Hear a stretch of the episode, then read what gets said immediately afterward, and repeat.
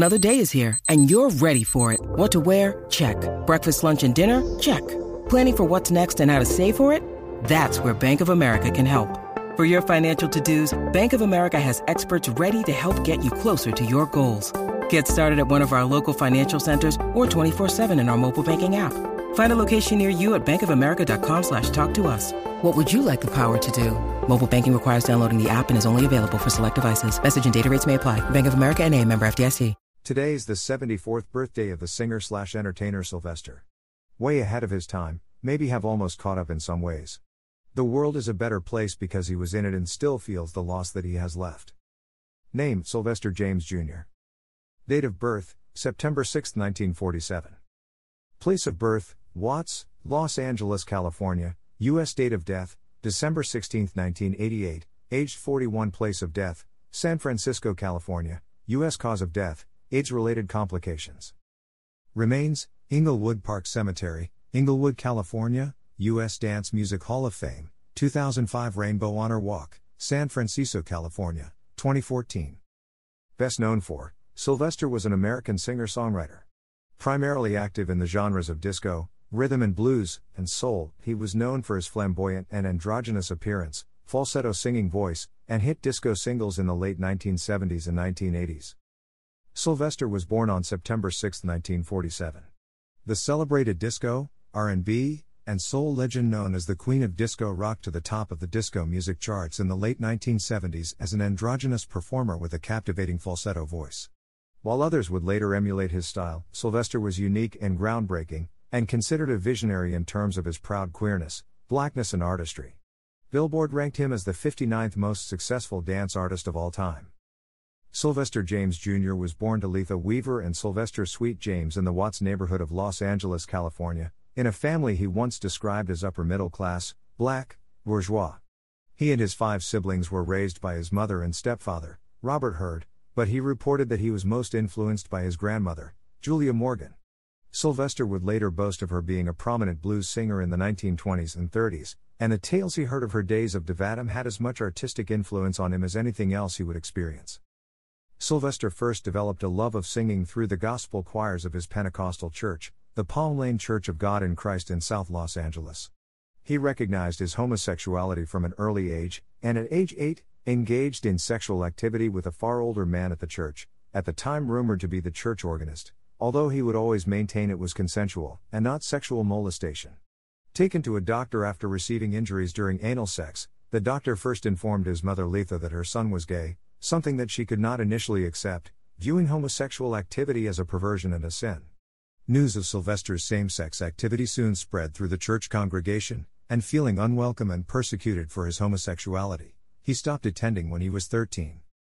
Sylvester left his mother's home soon after, and now homeless, he spent much of the next decade staying with friends and relatives, in particular his grandmother Julia, who expressed no disapproval of his homosexuality, having been a friend of a number of gay men in the 1930s. On occasion, Sylvester would return to his mother and stepfather's home for a few days at a time, particularly to spend time with his younger sisters, Bernadette and Bernadine. At 15, he began frequenting local gay clubs, and built up a group of friends from the local gay black community, eventually forming a group they called the Disquotays. After complaining that he was suffocating in Los Angeles, Sylvester made his way to San Francisco, where he embraced the countercultural life and joined the drag troupe, the Cockettes, eventually producing his own solo shows heavily influenced by female blues and jazz singers Billie Holiday and Josephine Baker. In the middle of their critically panned tour of New York City, Sylvester left the Cockettes and decided to focus entirely on a solo career. On his own, Sylvester performed in San Francisco as a solo act. One of his most famed shows, entitled Jungle Sin, reprised Sylvester's greatest Cockette solo songs, and took place at the San Francisco Supper Club, Bimbos. The shows were produced by the rock impresario David Ferguson. In 1972, Sylvester performed at the Temple in San Francisco with the then unknown Pointer Sisters, who were also produced by Ferguson. A decade after Stonewall, Sylvester was visible, defiant, proud, and unapologetically gay. He was often described by reviewers as a drag queen, although he repeatedly rejected the description.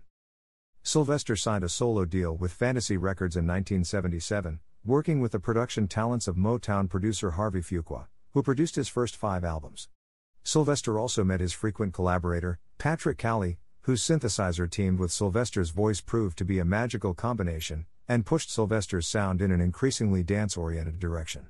Sylvester's second solo album, Step 2, 1978, unleashed two disco classics You Make Me Feel, Mighty Real, and Dance, Disco Heat.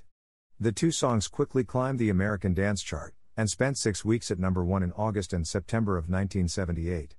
By that time, both Sylvester's live shows and recordings featured the backup vocals of Two Tons of Fun, comprised of Martha Wash and Izora Rhodes, the future Weather Girls. Later on, Sylvester added the voice of Jeanie Tracy, who stayed and sang with him after Wash and Rhodes left to go on their own. The year 1979 brought three Billboard Awards, and an appearance in the Bette Midler movie, The Rose.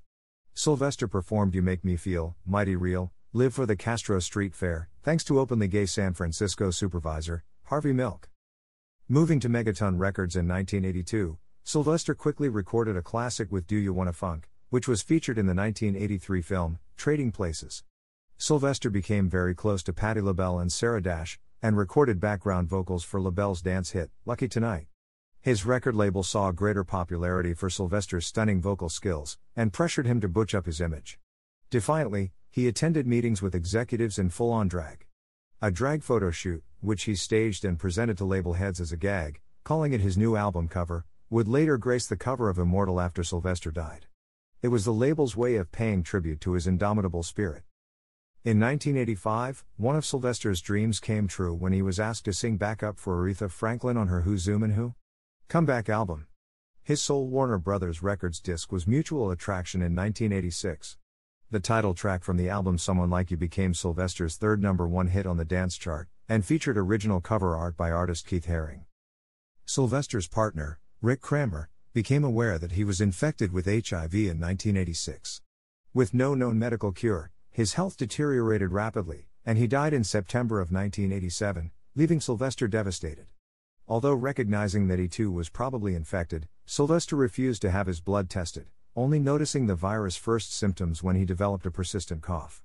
Beginning work on an album that would remain unfinished, he moved into a new apartment on Collingwood Street in San Francisco's Castro district, and tried his best to continue performing, even though he became too sick to undertake a full tour. Hospitalized for sinus surgery in late 1987, Sylvester returned to his home and was cared for by his mother and close friend, Jean Tracy. While other friends came to visit him, he would proceed to give away many of his treasured items to his friends, and wrote his will. Sylvester lost a lot of weight and was unable to walk very far. He was pushed along in a wheelchair at the 1988 Gay Freedom Parade in the Castro, just in front of the People with AIDS contingent. Along Market Street, assembled crowds shouted out his name as he passed. The subsequent 1988 Castro Street Fair was named a tribute to Sylvester, and although he was too ill to attend, crowds chanted his name to such an extent that he was able to hear them from his bedroom. Sylvester continued to give interviews and took part in AIDS activism, in particular highlighting the impact it was having on the African American community. He stated in an interview I don't believe that AIDS is the wrath of God. People have a tendency to blame everything on God. For Thanksgiving 1988, family came over to spend the holiday with Sylvester, who had become increasingly reliant on morphine to ease his pain. Sylvester died in his bed on December 16, 1988, at the age of 41. He had already planned his own funeral, insisting that he be dressed in a red kimono and placed in an open top coffin, with his friend, Yvette Flunder, doing his makeup. Sylvester also wanted Jean Tracy to sing at his services, accompanied by choirs and many flowers. The whole affair took place in his church, the Love Center, with a sermon provided by Reverend Walter Hawkins. The event was packed, with standing room only, and Sylvester was buried at his family plot in Inglewood Park Cemetery. In his will, Sylvester had declared that royalties from the future sale of his music be contributed to two HIV/AIDS charities, Project Open Hand and the AIDS Emergency Fund. In 2005, Sylvester was inducted into the Dance Music Hall of Fame, and a biography, The Fabulous Sylvester, was published. In 2011, the TV series Unsung aired an episode on Sylvester, and three years later, the much anticipated off Broadway musical, Mighty Real, a fabulous Sylvester musical, opened at the theater at St. Clement's. With Anthony Wayne center stage as Sylvester, the production was performed again at the Gramercy Theater in May 2017. We remember Sylvester in appreciation for his indomitable spirit, his supreme artistry, his advocacy for those fighting the HIV/AIDS crisis, and his many contributions to our community. In 2019, You Make Me Feel Mighty Real was selected by the Library of Congress for preservation in the National Recording Registry for being culturally, historically, or aesthetically significant.